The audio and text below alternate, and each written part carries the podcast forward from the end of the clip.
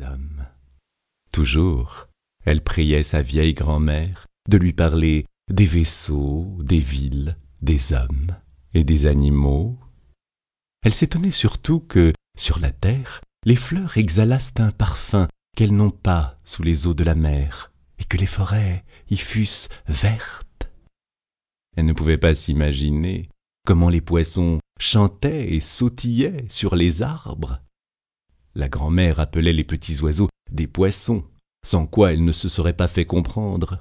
« Lorsque vous aurez 15 ans, dit la grand-mère, « je vous donnerai la permission de monter à la surface de la mer et de vous asseoir au clair de la lune sur des rochers pour voir passer les grands vaisseaux et faire connaissance avec les forêts et les villes. » L'année suivante, l'aînée des sœurs allait atteindre sa 15e année. Et comme il n'y avait qu'une année de différence entre chaque sœur, la plus jeune devait encore attendre 5 ans. Pour sortir du fond de la mer. Mais l'une promettait toujours à l'autre de lui faire le récit des merveilles qu'elle aurait vues à sa première sortie, car leur grand-mère ne parlait jamais assez, et il y avait tant de choses qu'elle brûlait de savoir. La plus curieuse, c'était certes la plus jeune. Souvent, la nuit, elle se tenait auprès de la fenêtre ouverte, cherchant à percer de ses regards l'épaisseur de l'eau bleue que les poissons battaient de leurs nageoires et de leur queue. Elle aperçut, en effet, la lune et les étoiles, mais elles lui paraissaient toutes pâles et considérablement grossies par l'eau. Lorsque quelques nuages noirs les voilaient, elle savait que c'était une baleine ou un navire chargé d'hommes qui nageaient au-dessus d'elle. Certes, ces hommes ne pensaient pas qu'une charmante petite sirène étendait au-dessous d'eux ses mains blanches vers la carène.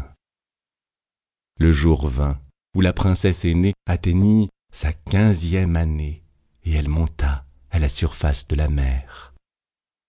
À son retour, elle avait 1000 choses à raconter. « Oh, disait-elle, c'est délicieux de voir, étendue au clair de la lune, sur un banc de sable, au milieu de la mer calme, les rivages de la grande ville où les lumières brillent comme des centaines d'étoiles, d'entendre la musique harmonieuse, le son des cloches, des églises, et tout ce bruit d'hommes et de voitures.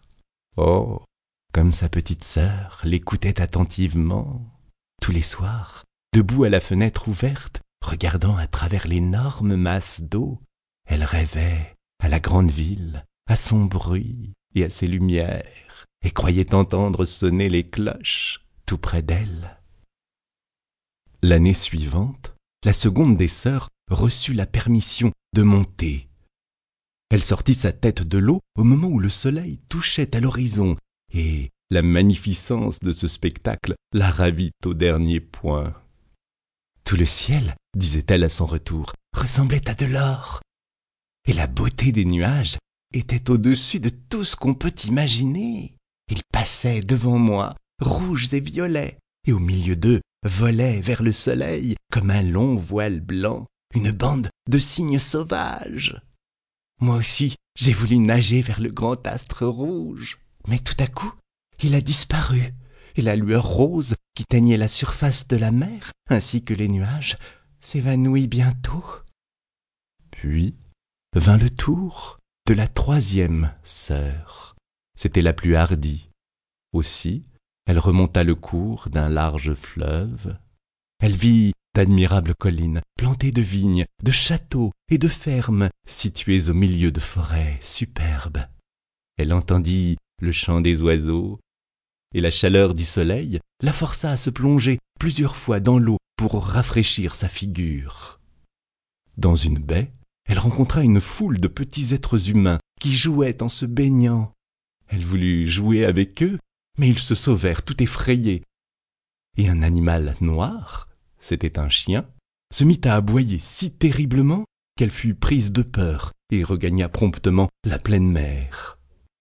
Mais jamais elle ne put oublier les superbes forêts, les collines vertes et les gentils enfants qui savaient nager, quoiqu'ils n'eussent point de queue de poisson. La 4e sœur, qui était moins hardie, aima mieux rester au milieu de la mer sauvage.